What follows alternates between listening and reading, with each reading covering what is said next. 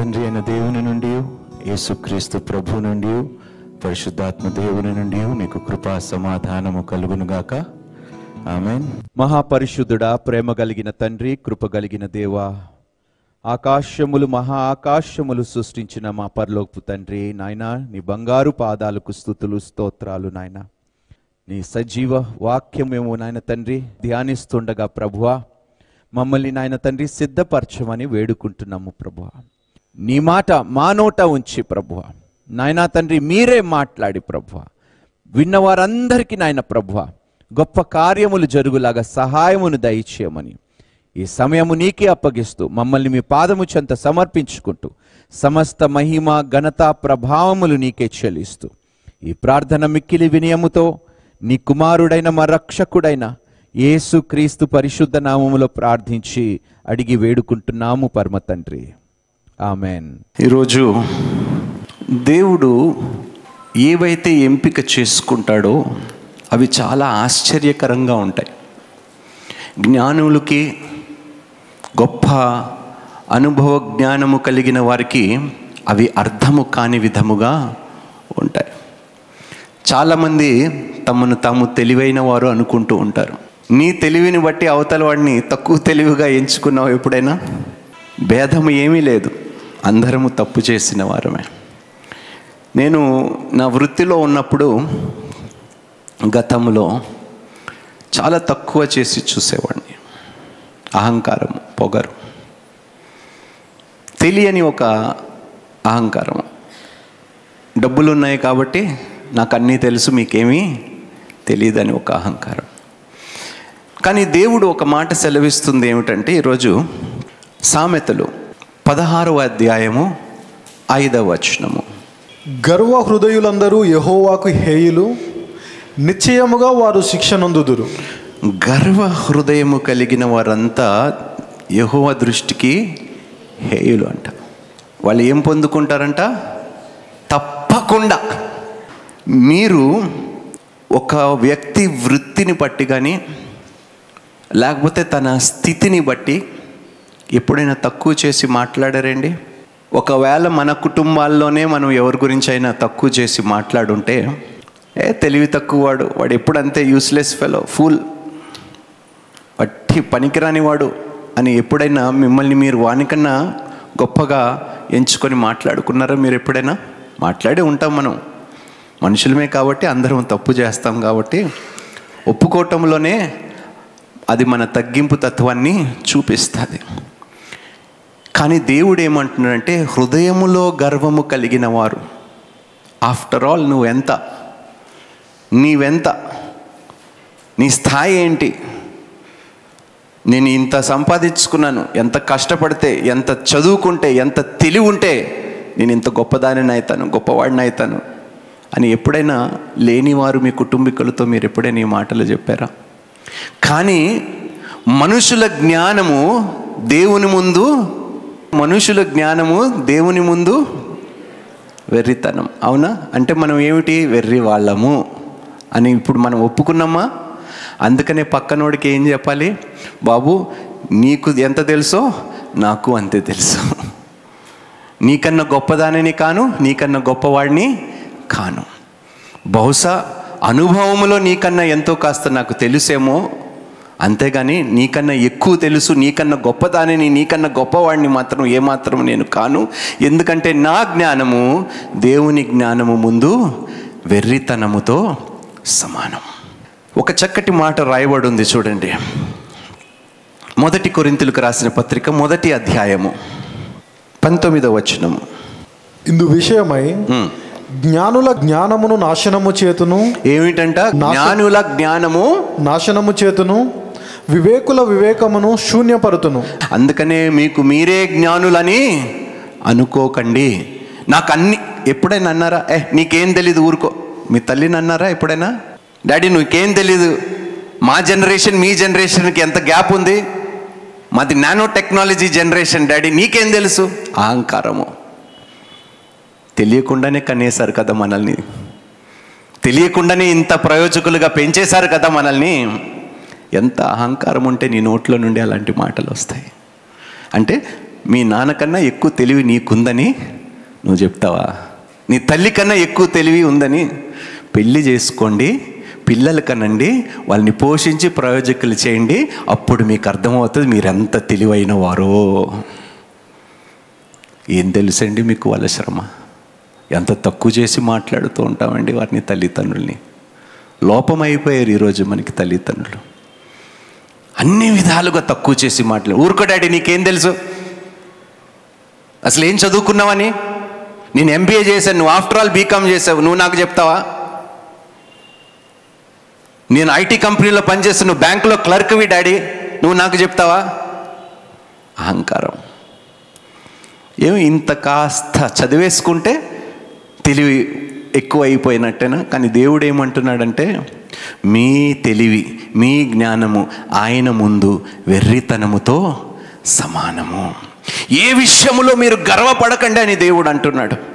ఏ విషయములో మీరు అవతల వ్యక్తిని చూసి అమ్మ నా జీవితం వాడికన్నా బాగుంది నేను వాడికన్నా మంచి మంచివాడిని ఆమె కన్నా మంచిదానని అని మీ హృదయములో కాస్తంత గర్వము కలిగినా కూడా అది యహోవా దృష్టికి హేయము. వెర్రివాళ్ళుగా చూపించటానికి దేవుడు ఏమీ తెలియని వారిని వాడుకుంటాడమ్మ మన పక్షమున. జాగ్రత్తగా ఉండండి. మన స్థలంలో మనల్ని ఉంచటానికి దేవుడు ఏం వాడుకోలో వాడుకొని చూపిస్తాడు దేవుడు. మహాజ్ఞానుడు అనుకున్నాడు ఎవడు? ఫరో. చాలా తెలివైన వాడు తన అంత బలశూరుడు ఇంకా ఎవరు లేడు. గొప్ప శక్తి కలిగిన వాడు గొప్ప జ్ఞానము. అంత జ్ఞానం ఉంది కాబట్టి అంత గొప్ప రాజ్యము కట్టగలిగాడు. అన్ని గొప్ప భవనాలు నిర్మించగలిగాడు. అంత పెద్ద పిరమిడ్స్ కట్టగలిగాడు. ఇవన్నీ చే నాకు ఇంత తెలివి ఫరో దృష్టిలో ఫరే ఫరోయే దేవుడు అయిపోయాడు. నన్ను మించిన వాడు ఎవడు లేడు. అలాంటి కోవలో ఒకవేళ మీరు ఉంటే దేవుడు మనతోనే ఈరోజు మాట్లాడుతున్నాడు. అసలు దేవుడు నిన్ను నన్ను ఎందుకు ఏర్పరచుకున్నాడండి? మనం బాగా తెలివైన వారమని ఎంచుకున్నాడా? చదవండి. మొదటి కొరింతలకు రాసిన పత్రిక మొదటి అధ్యాయం ఇరవై ఆరో వచనము నుండి చదవండి. సహోదరులారా ఆ. మిమ్మను పిలిచిన పిలుపును చూడుడి. మిమ్మల్ని పిలిచిన పిలుపును చూడండి. మీరు ఏ స్థితిలో పిలువబడ్డారో. మీలో లోకరీతిని జ్ఞానులైనను. ఘనులైనను. గొప్ప వంశము వారైనను.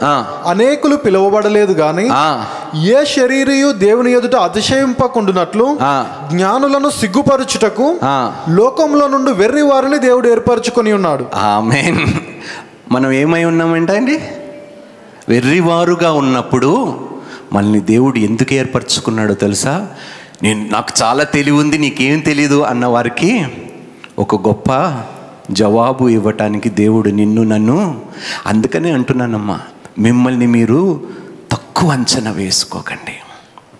నాకు తెలివి లేదు బుద్ధి లేదు నేను ఏమీ చెయ్యలేను ఎందుకు పనికిరాను ఎప్పుడైతే మీరు ఆ స్థితిలో ఉంటారో తండ్రి నేను ఏమీ చెయ్యలేను కాబట్టి నువ్వు నన్ను ఎంచుకున్నావు. ఎందుకంటే నీకు మాత్రమే మహిమ కలుగుతుంది దేవునికి స్తోత్రము. నీకు తెలివి ఉండి అన్నీ ఉంటే నీకు దేవుని సహాయం అవసరమా? చెప్పండి. నీకు ఏమీ లేదు కాబట్టి నీ ద్వారా దేవుడు కార్యము జరిగించినప్పుడు మహిమ ఎవరికి కలుగుతుంది?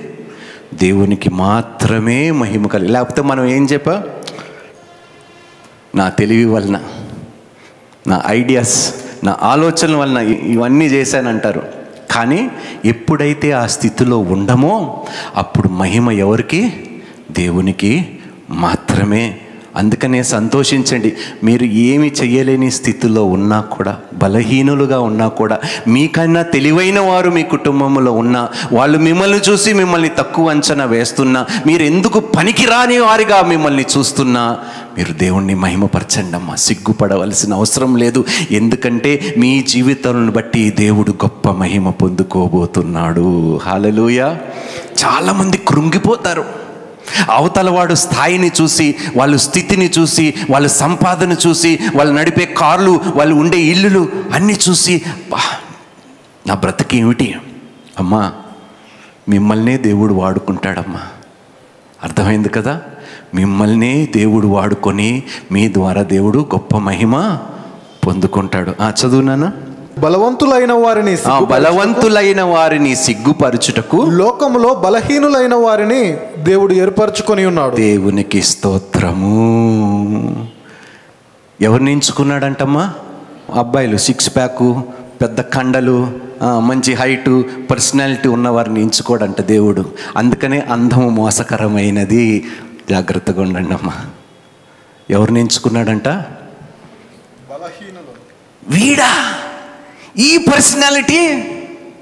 అవును వాడినే దేవుడు వాడుకొని మహిమ పొందుకుంటాడు దేవునికి స్తోత్రము. ఎవ్వరిని అమ్మా ఎవ్వరు మిమ్మల్ని ఎన్ని మాటలన్నా మీరు అందంగా లేరు అందవికారముగా ఉన్నారు.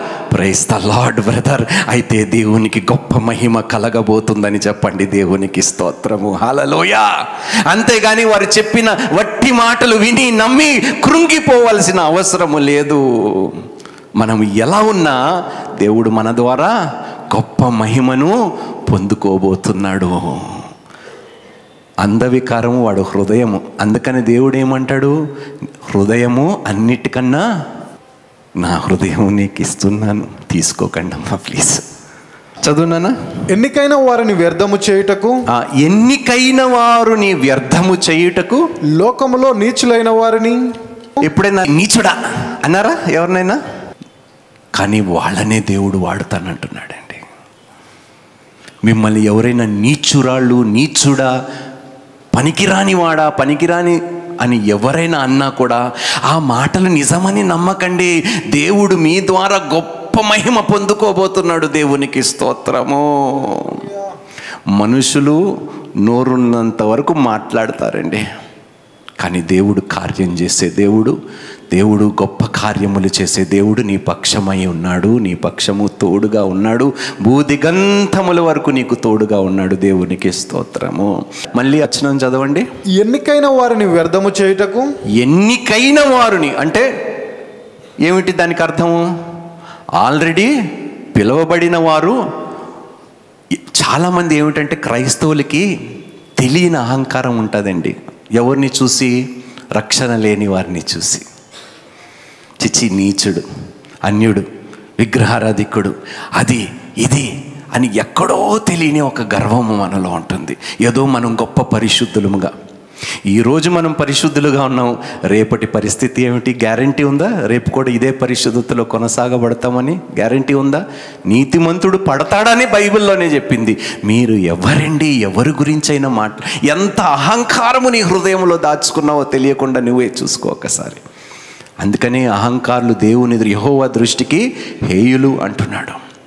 అమ్మ ఎవరినైనా అమ్మ వారు ఏ స్థితిలో ఉన్నా ఏమి చేస్తున్నా ఎవరిని కూడా మీరు తక్కువ స్థాయి చేసి చూడకండి. ఒకవేళ మిమ్మల్ని ఎవరైనా తక్కువ స్థాయి చేసి మీకు ఇవ్వవలసిన గౌరవము కానీ విలువ కానీ మీకు ఇవ్వలేకపోతే ఇంకా ఎక్కువగా సంతోషించండి. వాళ్ళు అడగాలి దేనికి సంతోషిస్తుందో? అంటే దీని వల్లనే ఇంకా ఎక్కువ మహిమ దేవునికి కలగబోతుంది. దేవునికి స్తోత్రము. హల్లెలూయా.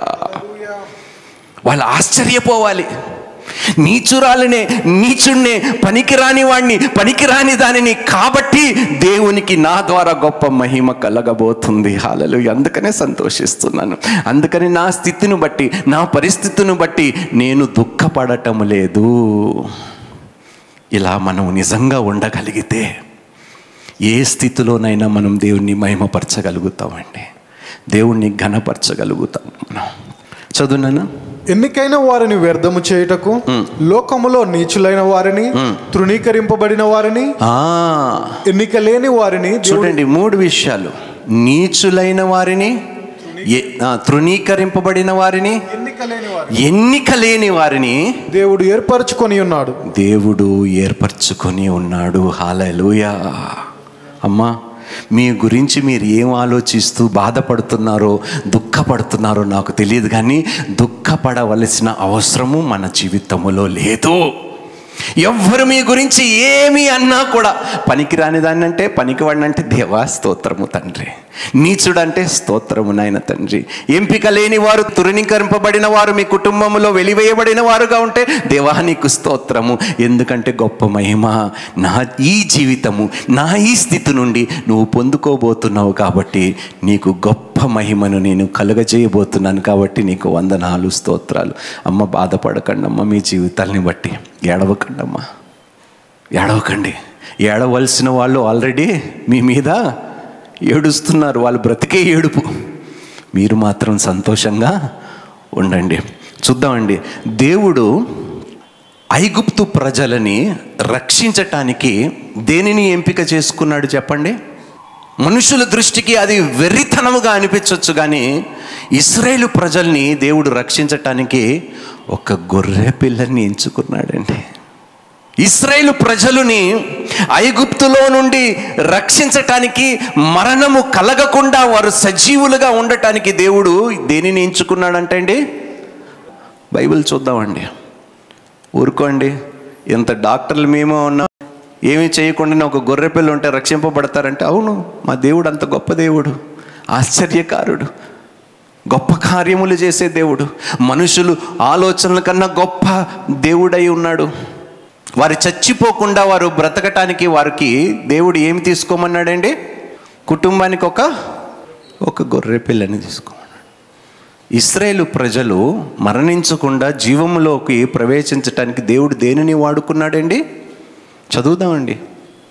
నిర్గమకాండము పన్నెండవ అధ్యాయం పన్నెండవ వచనం చదువు. ఆ రాత్రి నేను ఐగుప్తు దేశమందు సంచరించి ఐగుప్తు దేశమందలి మనుషులలోనే గాని జంతువులలోనే గాని తొలి సంతతి అంతయు హతము చేసి ఐగుప్తు దేవతలందరికీ తీర్పు తీర్చెదను.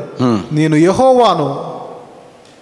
మీరున్న ఇండ్ల మీద ఆ రక్తము మీకు గుర్తుగా ఉండును. నేను ఆ రక్తమును చూసి మిమ్మల్ని నశింప చేయక దాటిపోయేదను. ఏమి వాడాడండి దేవుడు? చెప్పండి.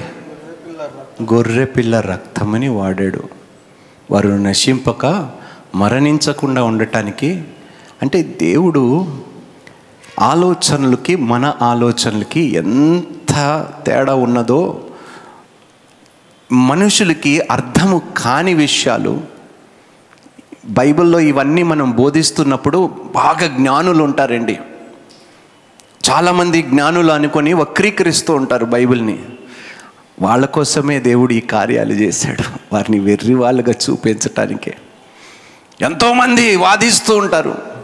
అరే నీ వాడే పది శాతము మెదడుతోనే నువ్వు ఇంత జ్ఞానుడని ఫీల్ అయితే దేవుడు నీకు ఇచ్చిన మెదడు అది. మరి ఆయనకి ఎంత గొప్ప జ్ఞానం ఉండాలి? ఒక గొర్రె పిల్లని దేవుడు వాడుకున్నాడు. సహజంగా వ్యవసాయం చేసేవారు ఎవరైనా ఉన్నారండి?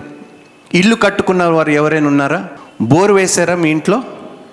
బోర్ వేసుకున్నారు. రాళ్ళు ఉంటే నీళ్ళు వస్తాయా? రావు కదా. అందుకనే దేవుడు రాయిని వాడుకున్నాడండి నీళ్ళు తెప్పించటానికి దేవునికి స్తోత్రము. అమ్మా దేవుడు ఏ విధంగా నీ జీవితములో కార్యము చేసి మహిమ పొందుకుంటాడో మనకి తెలియదు కాబట్టి ఏ సందర్భములోనైనా ఏ పరిస్థితినైనా నీకు అర్థము కానీ ఏ సందర్భం ఉన్నా ఏ పరిస్థితి ఉన్నా మౌనంగా ఉండు మాట్లాడకు. వెర్రి వాటిని దేవుడు ఎంచుకొని నీ జీవితములో కార్యము చేసి దేవుడు మహిమ పొందుకుంటాడు దేవునికి స్తోత్రము. అందుకనే మాట్లాడకండి నోరు తెరవకండి.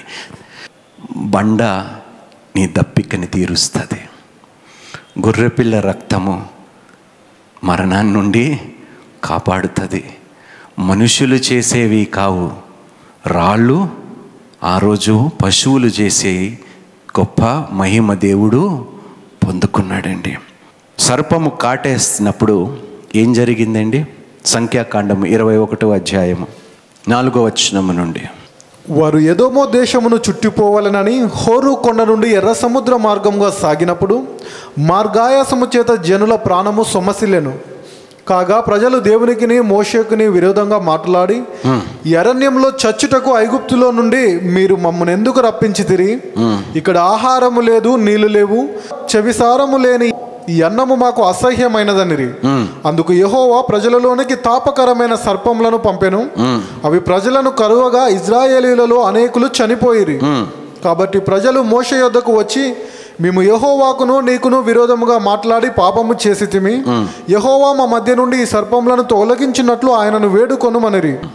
మోషే ప్రజల కొరకు ప్రార్థన చేయగా యహోవా నీవు తాపకరమైన సర్పము వంటి ప్రతిమను చేయించి స్తంభము మీద పెట్టుము. అప్పుడు కరవబడిన ప్రతి వాడును దాని వైపు చూచి బ్రతుకునని మోషే ఈ విషయం డాక్టర్లు చెప్తే నమ్ముతారండి? ఒక ప్రతిమము చేసి దాని వైపు చూసి నీ శరీరంలో ఉన్న విషము వెళ్ళిపోతుందంటే డాక్టర్ నమ్ముతాడండి. వాళ్ళ జ్ఞానము ఒప్పుకుంటుందండి ఇది? ఒప్పుకోదండి. అందుకనే అంటున్నానమ్మా దేవుడు పని చేసే విధానము మన జీవితములో మనకు అర్థము కాకపోయినా కూడా మనము ప్రశ్నించకుండా ఉండే వారముగా ఉండాలి.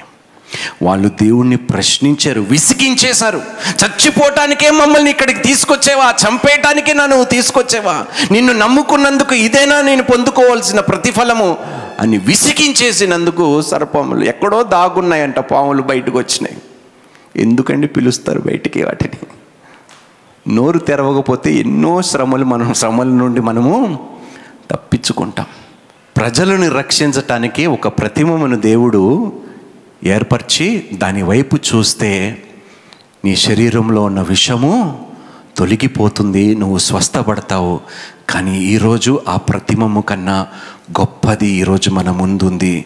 అదే యేసుక్రీస్తు ప్రభువారు సిలువ దేవునికి స్తోత్రము. హాలలుయ అందుకని కుడి తట్టు ఎడము తట్టు కాదు మనము చూడవలసింది. సిలువు తట్టు మనము చూస్తే ప్రతి సమస్యకు పరిష్కారము దేవుడు మన జీవితంలో అనుగ్రహిస్తాడు దేవునికి స్తోత్రము. ఇవన్నీ మనము చూస్తే జ్ఞానులకి మాత్రం ఇది వెర్రితనముతో సమానంగా ఉంటుంది. జ్ఞానులకి అర్థము కాని విషయాలు దేవుడు కొన్నిసార్లు చేస్తాడు. ఇంకా కొన్ని సందర్భాల్లోనే మనము చూద్దామండి అసలు ఏం జరిగిందో? ఎలా దేవుడు ఎలాంటి కార్యాలు చేశాడో? ఐగుప్తు దేశములోనున్న ఇస్రాయేలు ప్రజల్ని దేవుడు రక్షించటానికి దేవుడు దేనిని వాడుకున్నాడో ఒక్కసారి అది కూడా చూద్దామండి. ఏమున్నది మోసే చేతిలో? మీ చేతిలో? బైబిల్ అంటే ఏమిటి? దేవుని? ఎంత గొప్ప వాళ్ళమండి మనం.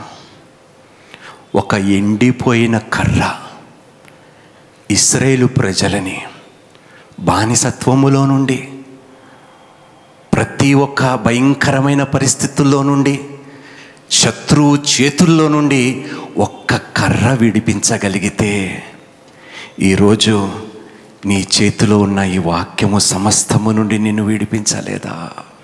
ఎందుకండి భయపడతారు? ఒక్కసారి ఊహించండి. మోషే చేతిలో ఏమైనా ఆయుధాలు ఉన్నాయా? మోజెస్. మోసే చేతిలో ఏమున్నదండి? ఆ? ఫరో నవ్వుకొని ఉండుంటాడు. ఏమిటి? నీ ప్రజల్ని తీసుకెళ్ళటానికి నా దగ్గర నుంచి ఒక కర్రతో వచ్చేవా నా దగ్గరికి అని నవ్వుకొని ఉండుంటాడు. కానీ ఏది చూసి నవ్వాడో దేనిని చూసి నవ్వాడో దానితోనే సిగ్గుపరిచాడు దేవుడు ఫరోని దేవునికి స్తోత్రము. ఏది చూసి మిమ్మల్ని చూసి నవ్వుతున్నారో దానితోనే దేవుడు మీ శత్రువుల్ని సిగ్గుపరుస్తాడు దేవునికి స్తోత్రము. గొప్ప కార్యములు చేస్తాడండి దేవుడు మన జీవితంలో ఒక ఎండిపోయిన కర్రతోని అద్భుతాలు చేయగలిగిన దేవుడు తను బాహుబలాన్ని చాచి నిన్ను రక్షించలేడా? దేవునికి కష్టమైనది ఏదైనా ఉన్నదా? నా చెయ్యి ఏమిటంటాడు? కుర్చపడిపోయిందా నేను మిమ్మల్ని రక్షించలేను అనుకుంటున్నారా? ఏమనుకుంటున్నారు నా గురించి? మనిషి చేతిలోని కట్టతోనే నేను ఇంత పనులు చేస్తే నా చేతితో నేను ఇంకా ఎంత గొప్ప పనులు మీ పక్షమున నేను చేస్తానని దేవుడు మరలా మనకి జ్ఞాపకము చేయిస్తున్నాడు ఈరోజు. వెంటనే మనకి అనుకూలంగా ఏది జరగకపోతే ప్రశ్నించేయాలి దేవుణ్ణి.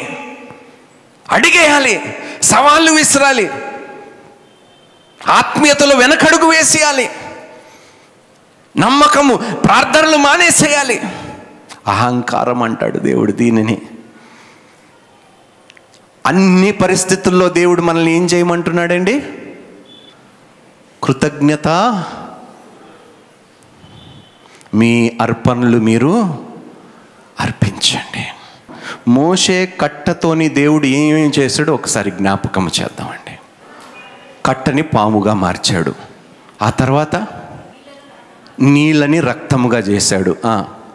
సముద్రాన్ని రెండు పాయలుగా చేశాడు. ఇంకా కట్ట బండగేసి కొడితే ఒక్క కట్ట ఒక కర్ర ఇన్ని కార్యాలు చేస్తే నీ పక్షమున్న యేసుక్రీస్తు ప్రభువారు ఇంకెంత గొప్ప కార్యములు చేయాలి? ఒక్క పనికిరాని కర్ర. జీవము లేని కర్రని ఇన్ని గొప్ప కార్యములు చేసి మనుషుల్ని శత్రువుల చేతిలో నుంచి విడిపించగలిగితే బానిసత్వములో నుండి స్వతంత్రులుగా వారిని నడిపించగలిగితే మీ శ్రమల నుండి మీ శోధనల నుండి మీ బాధల నుండి మీ అవమానాల నుండి మీ ఇబ్బందుల నుండి దేవుడు నడిపించలేడా? అంత తక్కువైపోయాడా దేవుడు? అంత తక్కువ చేసి చూస్తున్నామా దేవుణ్ణి మనము? ఎంత దౌర్భాగ్యమో చూడండి.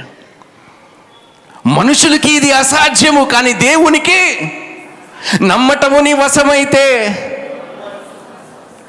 క్రైస్తవులు గొప్పతనం ఏమిటో తెలుసండి? వచనాలు పలుకుతారండి అందరూ కానీ నమ్మరు కదా. ఈసారి జ్ఞాపకము చేసుకోండి. మనిషి చేతిలోని ఒక కర్రతోనే దేవుడు ఇన్ని కార్యాలు చేస్తే ఈరోజు ఎవరు నాలో నివసిస్తున్నది? ఈరోజు నాలో ఎవరు నివసిస్తున్నారు? నీలో ఎవరు నివసిస్తున్నారు? యేసుక్రీస్తు ప్రభు వారు పరిశుద్ధాత్మ దేవుడు తండ్రి త్రియేక దేవుడు నీలో నివసిస్తున్నవాడు నీలో ఉన్నవాడు ఇహలోకములో ఉన్నవాడు కన్నా? నమ్మండమ్మా దేవుడు నీ పక్షముండగా నీకు విరోధి ఎవరు? ఫరో ఎంత? అరే ఒక్క ఆయుధము లేదు. ఏమీ లేదు ఇస్రాయేల్ ప్రజలకి. నా దగ్గర రథములు ఉన్నాయి గుర్రములు ఉన్నాయి అన్నీ ఉన్నాయి సైన్యం ఉంది. వాళ్ళ వీరులు కూడా కాదు ఎప్పుడు యుద్ధానికి వెళ్ళి యోధులు కారు వారు అయినా ఒక్క కర్రతో నన్ను ఓడిచ్చేశారని కుమిలిపోయి ఉంటాడు కదండి. ఒక్క కర్ర ఓడించిందా లేదా ఫరోని? ఒక్క కర్ర ఏం చేసింది? ముంచేసిందండి వాడిని. అమ్మా దేవుడు ఎప్పుడు ఎలా నీ పక్షమున ఏది వాడుకొని మహిమ పొందుకుంటాడో నీకు తెలియదు కాబట్టి నీ పరిస్థితుల్లో నువ్వు చెప్పవలసింది ఒకటే శ్రమ కలుగుట. నాకు మేలాయను ఎవరైతే నన్ను ఈరోజు నిందిస్తున్నారో ఎవరైతే నన్ను తక్కువ చేసి చూస్తున్నారో ఎవరైతే నన్ను తరుముతున్నారో శత్రువులు వలె నా మీద దాడి చేస్తున్నారో ఒక రోజు దేవుడు వారిని సిగ్గుపరచబోతున్నాడు. దేవునికి స్తోత్రము. హలలుయా